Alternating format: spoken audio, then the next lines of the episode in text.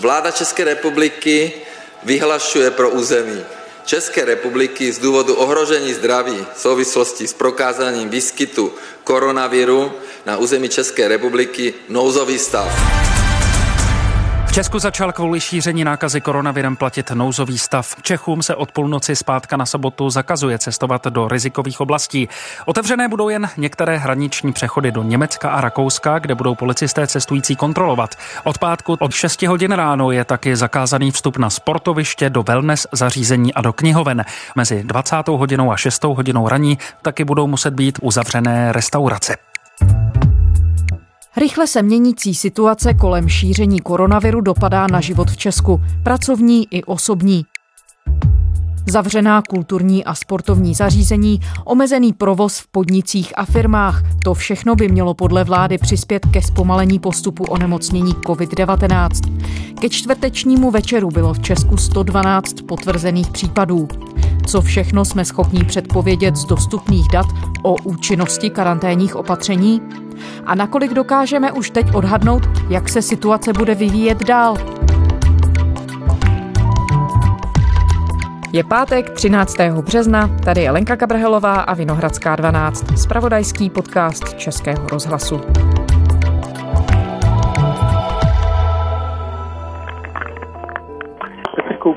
Den. Lenka Kabrhelová, dobrý den, pane Koupský. Tak můžeme už teď? Bude se vám to hodit? Můžeme klidně. Děkujeme ještě jednou, jste hrozně laskaví, že jste na nás našel čas. A jestli budete teda tak laskaví a nahrajete se rovnou i na ten rekordér a pak, Mám že by... ho v ruce, teď ho pouštím a doufejme, že to k něčemu bude. tak jo.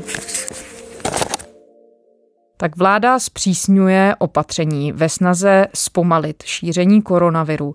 Vy jste na deníku N napsal dlouhý článek, kde velice přehledně vysvětlujete, které proměny bychom měli mít ohledně nevoci COVID-19 na paměti.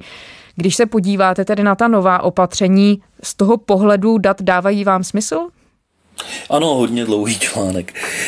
Ta opatření, která vyhlásila včera vláda, smysl rozhodně dávají. Petr Koupský, redaktor deníku N pro vědu a technologie, který se také zabývá daty a jejich analýzou. Hlavním účelem je snížit počet kontaktů mezi lidmi a to je to, co je teď nejdůležitější a taky to, co se dá nejsnás ovlivnit. Všechny ostatní faktory jsou hůř dostupné, hůř se s nimi zachází. Vy jste vlastně v tom článku také sumarizoval data nebo ty hlavní proměny, na které bychom měli brát ohled, když se snažíme dozvědět a nějakým způsobem sformovat svoje chování, co se týče koronaviru. Takže dá se z pohledu těchto proměných říct, kterou oblast se tedy vláda snaží co nejvíc podchytit, třeba i kromě toho kontaktu? Ona to není žádná velká věda, jsou to základy epidemiologie, jak se učí v prvním ročníku lékařské fakulty. Každá infekční nemoc je ovlivňována čtyřmi hlavními faktory. Tím prvním je doba, po kterou ten nemocný člověk okolo sebe nákazu šíří. Od okamžiku, kdy začne být infekční do okamžiku, okamžiku, kdy se nějak vyřadí z normálního fungování společnosti a je izolován v nemocnici nebo doma. Ta doba může být různě dlouhá, čím je delší, tím hůř samozřejmě. Druhým faktorem je pravděpodobnost přenosu která je dána tím, jak dobře nebo špatně může virus přeskočit z jednoho člověka na druhého.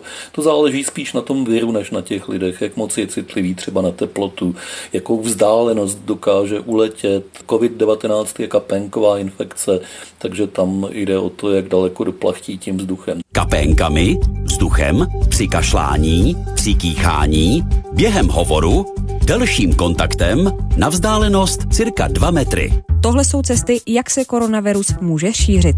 Jakými pravidly se řídit, abychom u sebe pokud možno snížili riziko, že se nakazíme? Mít si často ruce, používat jednorázové kapesníky, vyhýbat se zjevně nemocným lidem a místům s větší koncentrací lidí. Když si potřebujete kýchnout, tak ideálně do kapesníku nebo do rukávu, ne do rukou. No a měli bychom si taky dávat pozor na to, abychom se obličeje dotýkali co možná nejméně. To platí jak pro oči, tak třeba pro olizování prstů. Třetím faktorem je míra příležitosti, ta je daná právě tím, jak moc se lidé mezi sebou setkávají a to je to, s čím se dá teď něco dělat. S účinností od 13. března 2020 od 6.00 hodin ráno se zakazuje divadelní, hudební, filmová a další umělecká představení, sportovní, kulturní, náboženské, spolkové, taneční, tradiční a jim podobné akce a jiná shromáždění, výstavy, slavnosti, poutě, přehlídky, ochutnávky, trhy a veletrhy, vzdělávací akce, a to jak veřejné, tak soukromé, s účastí přesahující ve stejný čas 30 osob, a to do odvolání tohoto mimořádného opatření. Tento zákaz se nevztahuje na schůze zasedání a podobné akce ústavních orgánů, orgánů veřejné moci, soudů a jiných veřejných osob, které se konají na základě zákona a nevztahuje se na pohřby. Konečně tím čtvrtým faktorem je vnímavost těch, kteří se mohou potenciálně nakazit. Čím víc lidí má imunitu, tím hůř se bude virus šířit. V případě této nemoci bohužel ta imunita v populaci v podstatě není. Nikdo nemůže být očkován, protože očkování neexistuje a nejspíš skoro nikdo nemá protilátky, protože je ta nemoc nová, nikdo ji neprodělal. Takže zpátky k otázce opravdu to hlavní, co se dá ovlivnit, je, aby se lidé setkávali co nejméně. Vy také píšete o tom, že vlastně tyhle všechny proměny dohromady dávají jednu proměnou a ta se jmenuje reprodukční faktor R. Co to je za proměnou, co nám říká, jak důležitá je? To je velmi srozumitelné číslo, které říká, kolik dalších lidí v průměru nakazí ten jeden člověk, který nákazu roznáší. Když to číslo je větší než jedna, tak máme epidemii, protože bude nemocných neustále přibývat. Když je menší než jedna, jedna, tak naopak postupně vyhyne ten infekční faktor virus. V případě nemoci, se kterou teď máme co dočinění podle dosavatních výpočtů, a nejsou přesné, se to číslo pohybuje někde mezi 2,2 a 2,6, což je poměrně hodně. A co to znamená? To znamená, že se epidemie, pokud se proti ní nějak rázně nezakročí, bude šířit stále zhruba stejnou rychlostí.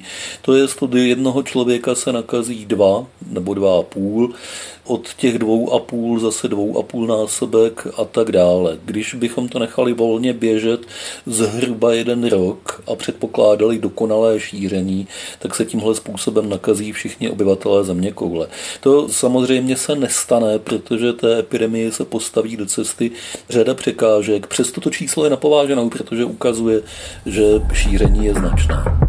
Nová opatření kvůli šíření viru hlásí také další země v Evropě. Slovensko vyhlásilo mimořádnou situaci, Polsko zavřelo školy, Slovensko chce totéž udělat v pondělí.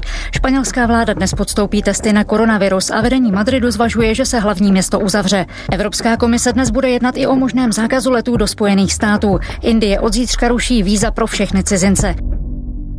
A v tuhle chvíli tedy jde vlastně o to, jak zajistit, aby to šíření probíhalo co nejpomaleji. Přesně tak, je potřeba nemoc zpomalit. My ji už nedokážeme odizolovat a vyhubit. Na to je pozdě a pravděpodobně taková možnost nikdy nebyla. To bych nikomu nevyčítal, že nezasáhl včas. Ale teď je potřeba, aby těch nakažených přibývalo co nejpomaleji a to z jednoho jediného důvodu, aby se nevyvinula příliš velká náhlá zátěž na zdravotní systém, aby ti lidé měli možnost dostat léčbu, když jich bude příliš mnoho víc než je kapacita, tak je nebude možné léčit všechny najednou a vznikne katastrofální situace, taková, jaká zpočátku byla v Číně ve Wuhanu a taková, jaká pravděpodobně teď je v severní Itálii. Tomu je potřeba se snažit ze všech sil zabránit. No to narážíte na jednu věc, kterou, když se člověk podívá třeba i do médií, tak na první dobrou, když to řeknu trochu lidověji, člověk nenarazí. Třeba to, kolik lidí se už teď léčí v souvislosti s jinými onemocněními ve zdravotnických zařízeních, protože to jsou přeci lidé, na které při případném rostoucím počtu případů koronaviru nemusí ten systém už mít kapacitu a tím pádem může začít selhávat. Přesně tak, to je velice správný postřeh a důležitá otázka. Zdravotnictví nemá stoprocentní kapacitu, je už teď nějak vytíženo, je spousta lidí, kteří mají chronické problémy, například ty plicní ventilátory, o kterých se velice často mluví a které jsou důležité u těžkých případů onemocnění koronavirem, jsou částečně obsazeny lidmi, kteří je potřebují na nějaké chronické potíže. Vlastně nikdo úplně přesně neví, jak velká ta kapacita v tuhle chvíli je. Při nejmenším to číslo zatím nikde nezaznělo, ale je potřeba počítat s tím, že není zas tak velká, aby snesla skutečně velký nápor. Opakuju, to je to, co se stalo v Itálii a to je to, co je průšvih. V zemi se už nemocí COVID-19 nakazilo přes 10 tisíc lidí, přes 700 nákaze podlehlo. Karanténu pro celou zemi vyhlásila italská vláda od úterý. Nová přísnější opatření budou mít na obyvatele země pravděpodobně velký vliv. Můžete opustit své bydliště jen ze tří důvodů. A to je cesta do práce, nákup potravin v nejbližším supermarketu a urgentní nebo neodkladná kontrola či vyšetření u lékaře. Takže prakticky se život úplně zastavil, ulice jsou prázdné, lidé jsou většinou teda doma. Kdo nemusí do práce, tak je doma. No, vy jste také zmínil jednu věc a ta se týká spolehlivosti dat. Říkal jste, že ta čísla, která máme k dispozici, nejsou úplně přesná.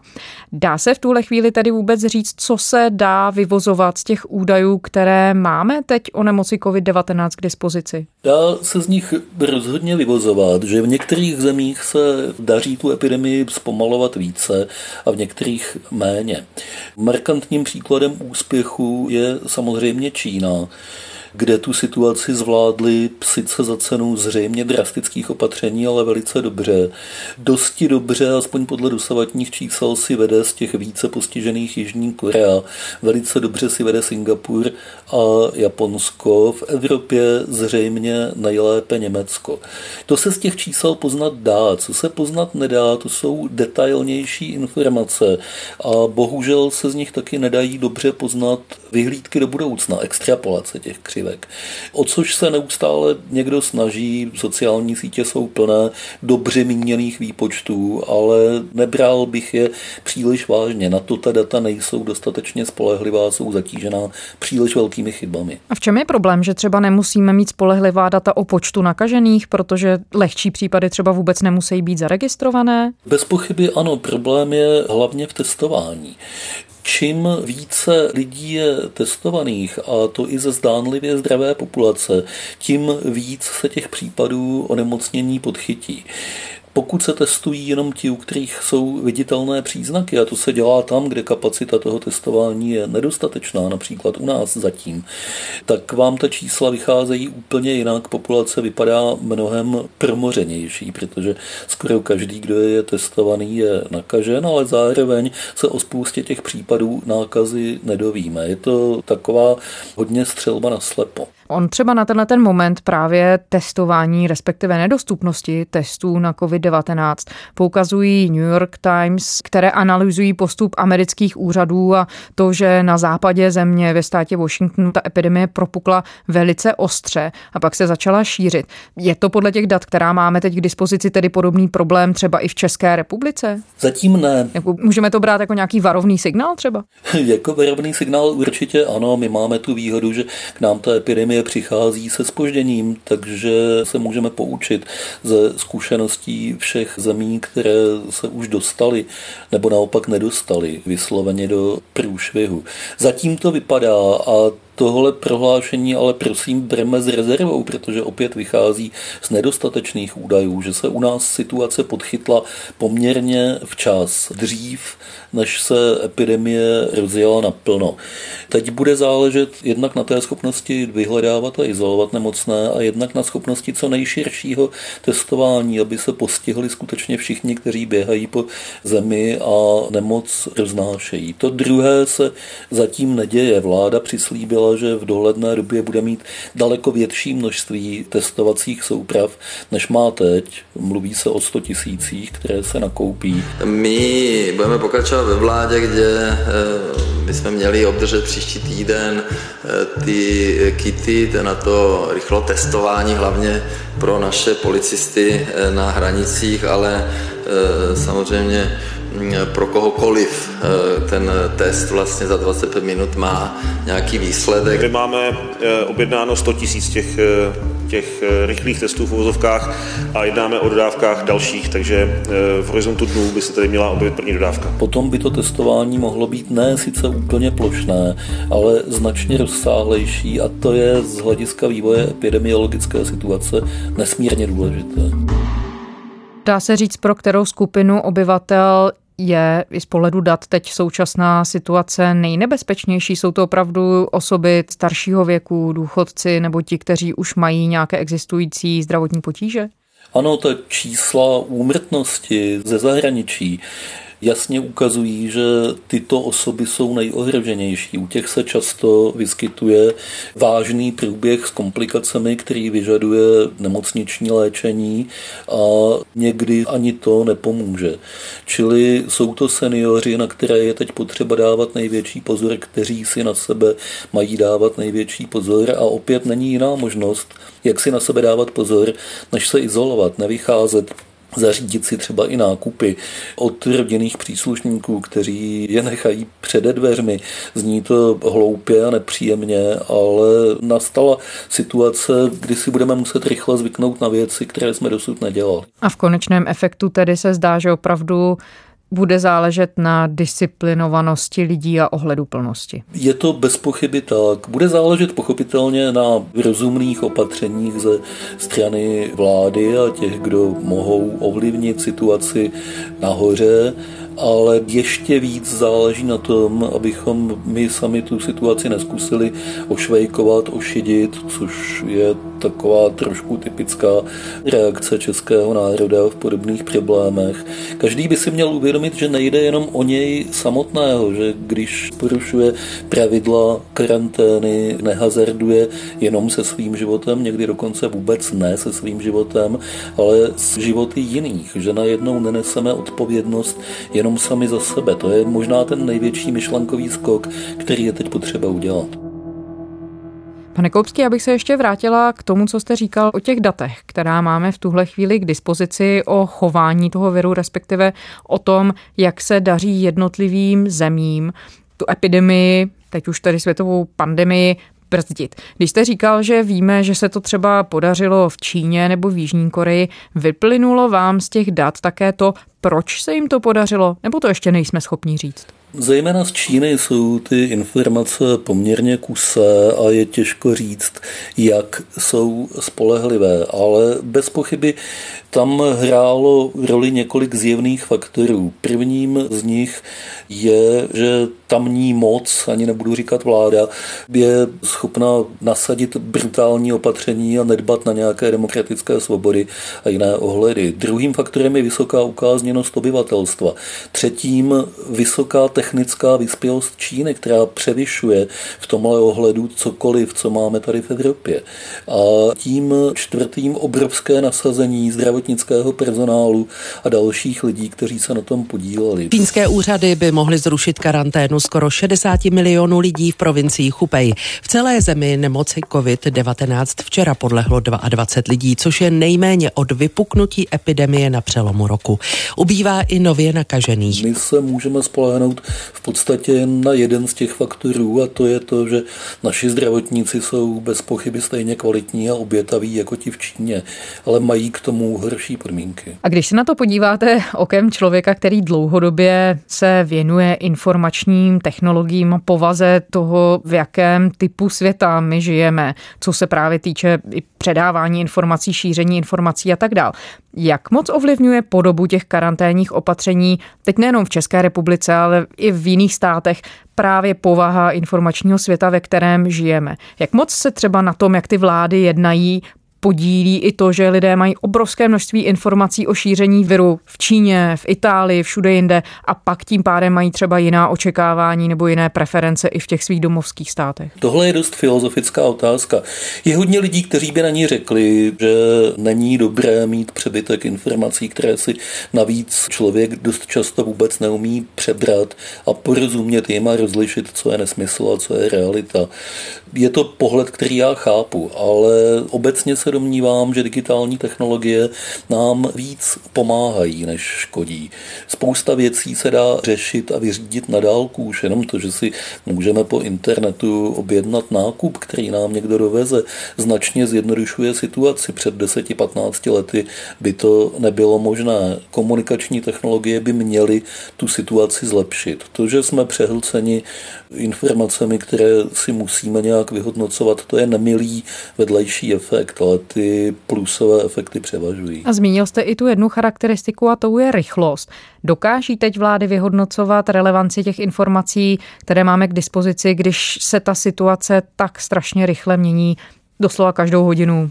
Měli by, mají k dispozici stejné nástroje, o kterých jsme mluvili a měli by mít k dispozici kvalifikované odborníky, kteří si s tím dovedou poradit.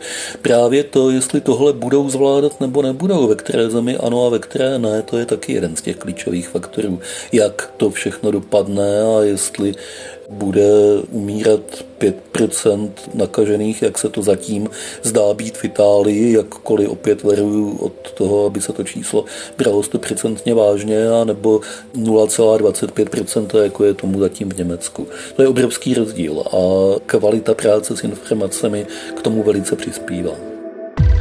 Petr Koupský, redaktor deníku N pro vědu a technologie. Děkujeme. Já děkuji. A to je zpáteční Vinohradské 12 vše. Poslouchejte nás kdykoliv v podcastových aplikacích, také na i rozhlasu a pište nám. Naše adresa je vinohradská 12 zavináč rozhlas.cz. Těším se v pondělí.